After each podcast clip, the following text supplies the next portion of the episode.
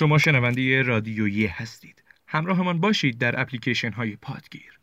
لطفا ما را به دوستانتان معرفی کنید.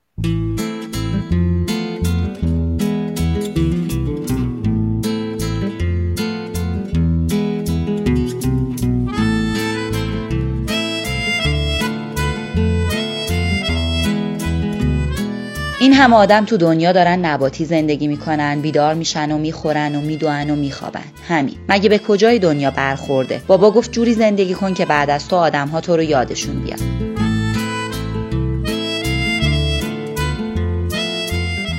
سلام. به 29 همین قسمت از رادیویه خوش اومدید.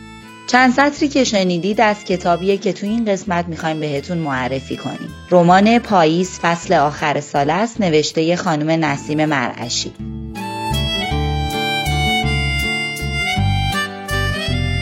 نسیم مرعشی فارغ و تحصیل رشته مکانیکه و نوشتن رو از روزنامه همشهری جوان در زمینه معرفی کتاب شروع کرده و اولین تجربه نویسندگیش رو با نوشتن داستانی در سال 88 به دست آورده. رمان پاییز فصل آخر سال است از دو بخش تابستان و پاییز تشکیل شده و هر بخش برشی از زندگی سه دختر در آستانه سی سالگیه. لیلا، روجا و شبانه که زندگیشون از دوران دانشگاه به هم گره خورده و حالا در حالی که راهشون کاملا از هم جداست کماکان روی زندگی هم تاثیر می‌ذارن.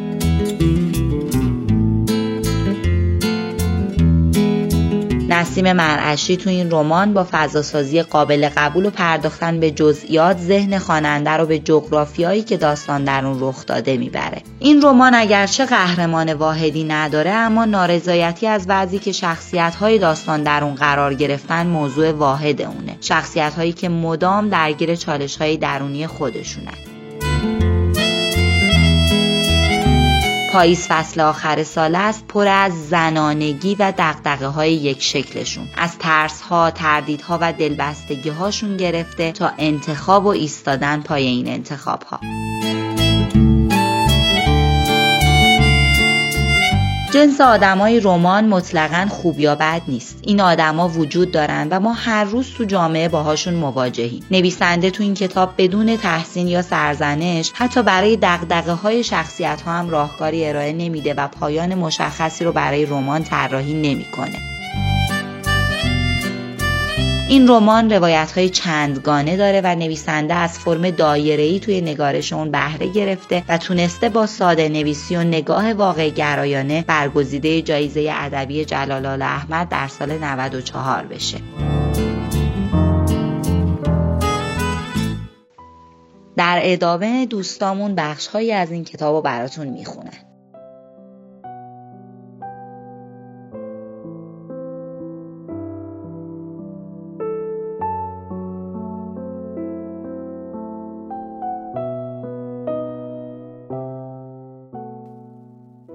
کاش به قسمت اعتقاد داشتم.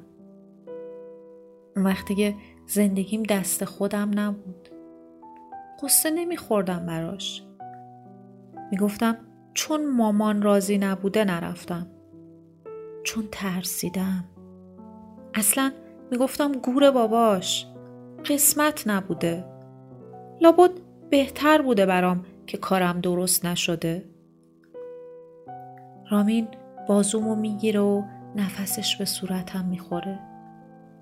میگه تو می‌تونی یه راه بهتر پیدا کنی رجا. همیشه می‌تونستی بهترین راه ها رو پیدا کنی. نگران نباش. بغلش کردم. گفتم نگران نباش. درستش می‌کنیم. گریه می‌کرد.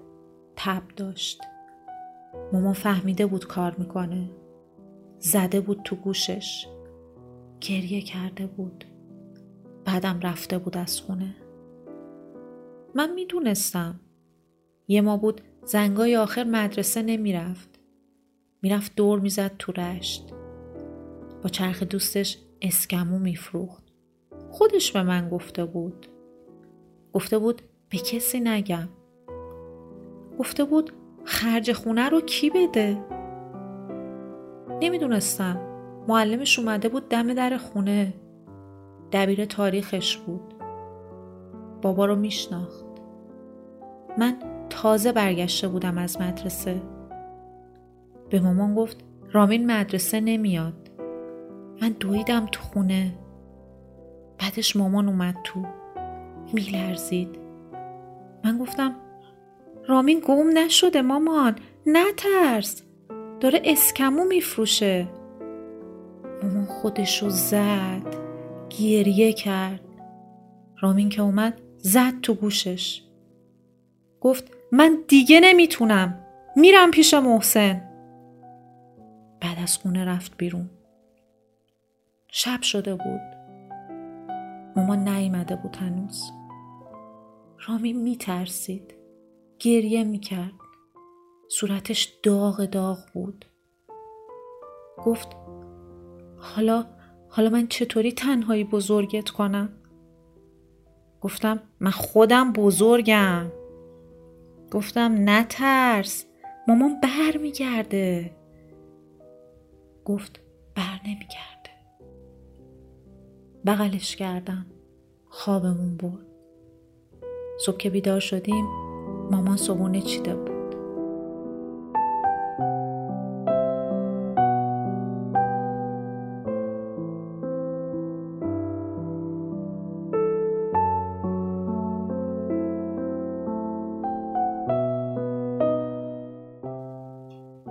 رامین میگه می‌تونی مرخصی بگیری که تا اینجا هستم یه سر بریم رشت؟ امه بهانت رو می‌گرفت. یعنی میگی نامه تجدید نظر رو ننویسم؟ بنویس. نوشتنش که ضرر نداره. بعدش بریم. دلم هوای امه رو کرده. هوای دستای چروکش رو. همه عمر تنهامون با مادر جون. نه شوهری نه بچه ای. خودش بود با یه مشت عروسک که هر روز می شستشون. آخه وسواس داره مثل مادر جون. به دردش نخوردم هیچ وقت. رامین اما پسر نداشتش بود. رامین پسر خوب همه است. داشتیم از رشت می رفتیم امه سرشو گذاشته بود روی پای رامین و گریه می‌کرد. دستشو گرفتم تو دستام. گفتم مرتب میاییم بهت سر می‌زنیم. نرید. تو خدا نرید. تهران مار داره ها. ماشیناش تون میرن. نترس امه. مواظبیم. نرید دیگه. اینجا مگه بده؟ تو رو خدا به مادرت بگو نرید پشیمون میشیدا. نگفتم به مامان. گفتن نداشت. امه همیشه از همه چی میترسید.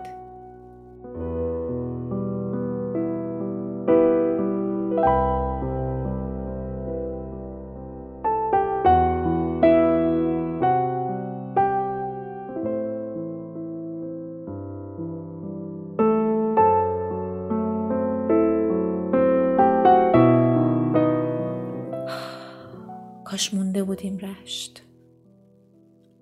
همونجا می‌رفتم دانشگاه. قصهش مگه چند روز طول می‌کشید؟ یه هفته دو هفته یک ماه. خب به جاش این روزا رو نداشتم دیگه. هیچ جون کندم برای چیزای بی خودی حرس جلو زدن از بقیه دیوونم کرده بود. رامین نشسته کنار ماهان. با هم حرف می‌زنن. ارسلان اخماشو تو هم کرده. شبانه نیست. آشپزخونه است حتما. کنار ارسلان میشینم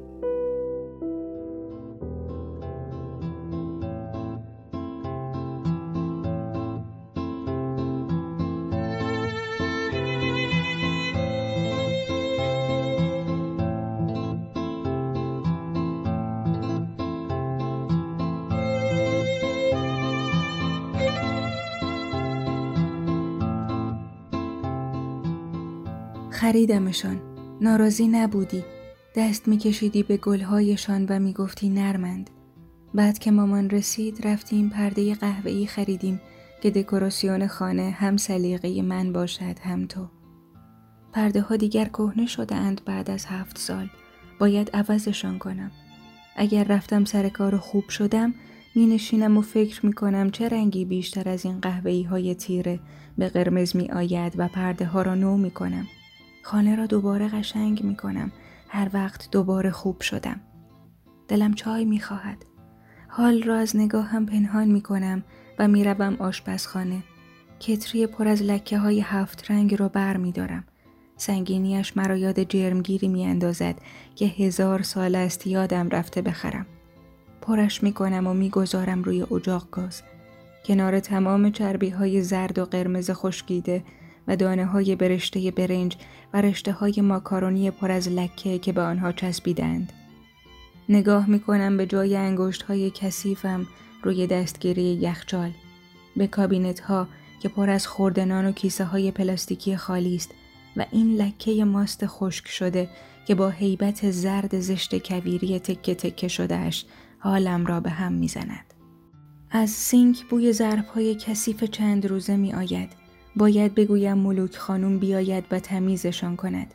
ماه هاست که باید زنگ بزنم اما تحملم بس نیست برای اینکه صبح تا عصر بالای سرش بیستم و به داستان زندگی دختر بیچاری طلاق گرفته و خواهر شوهر فلجش که بیست سال است و بال گردنش شده گوش بدهم.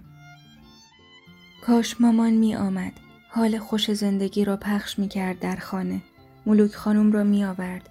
فریزر را پر می کرد. توی خانه بوی غذایش میپیچید و مینشست و حرف می‌زد و حرف می‌زد. از خاله می‌گفت که ماشین نو خریده. از زنمو که چند وقت است زنگ نزده حال پدر بزرگ را بپرسد.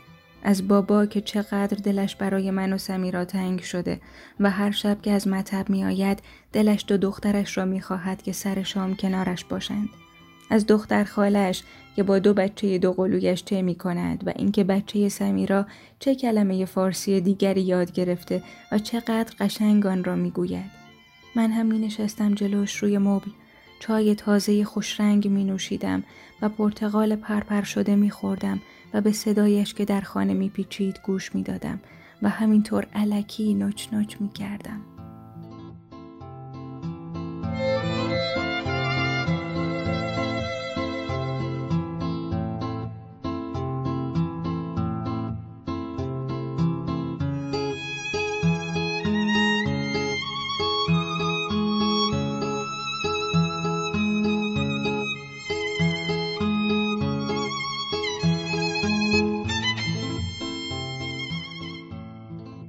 آب جوش را که می ریزم توی لیوان رگه های قهوه دود می شوند توی آب و پیچ و تاب می خورند.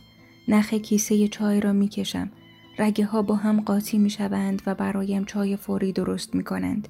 نیستی و با خیال راحت قوری را در بالاترین کابینت قایم کردم و فقط چای فوری می خورم. باید چای بخورم تا سر حال شوم. باید سر حال بروم سر کار. دارم می‌روم سر کاری که همیشه دوست داشتم کاری که خوشحالم می‌کرد باید باز هم دوستش داشته باشم. چرا ندارم؟ چرا هیچ چیز این روزها دیگر مرا نمیخنداند؟ به خاطر بیکاری است حتما. باید چیزی داشته باشم که مرا فرو ببرد توی خودش و نگذارد بفهمم کجا هستم. باید روزهایم را بگذراند باید حواسم را پرت کند از همه چیز. حواسم که به چیزی پرت نمی شود فکرها پیدایشان می شود. خودم را ول می کنم روی مبل قرمز و هزار ساعت هم که بنشینم حوصله‌ام سر نمی رود بس که فکر می دود توی سرم. فکر خودم، تو، سمیرا، زندگی شبانه و ماهان. فکر اینکه چرا به اینجا رسیدیم، کجا را اشتباه کردیم، کجای خلقت و با کدام فشار شالوده من ترک خورد که بدون اینکه بدانیم برای چه با یک باد طوری آوار شدیم روی خودمان که دیگر نمی توانیم از جایمان بلند شویم. نمی توانیم خودمان را بتکانیم و دوباره ایستیم و اگر بتوانیم آنی نیستیم که قبل از آوار بوده ایم. اشتباه کدام طراح بود که فشارها را درست محاسبه نکرد و سازمان را طوری غیر مقاوم ساخت که هر روز می تواند برای شکستنمان چیزی داشته باشد. فکر زندگی بیخنده و بی آرزو تکه هم می کند. مثل لکه زشت زرد ماست روی پیشخانه آشپزخانه. اما کار که داشته باشم دیگر فکر نمی کنم. کار می کنم و خسته می شوم و بعدش خستگیم را بغل می کنم و آرام آرام می خوابم. رجا گفت چرا انقدر خودت را اذیت می کنی؟ تو که نیازی نداری به کار. چرا نمی‌فهمید زندگی لعنتی من همین یک دلخوشی را دارد؟ فقط همین یکی را. از وقتی رفته ای چیز دیگری در آن باقی نگذاشته ای. اما حالا باید خوشحال باشم. باید خوشحالیم یادم بیاید سرم را در دستهایم فشار می دهم و دنبال صدای خنده بلند خودم می گردم. بیا دیگر انقدر نیست لیلی دیرمان شده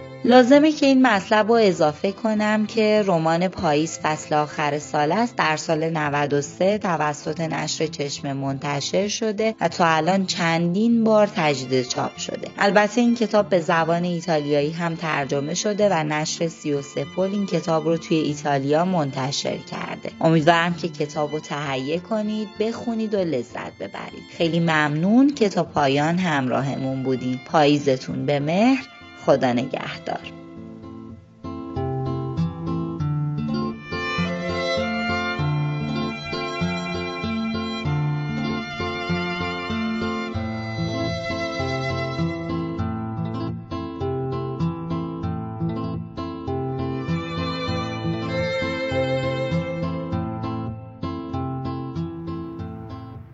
کاری از دفتر فرهنگ و مطالعات پایداری حوزه هنری استان سمنان.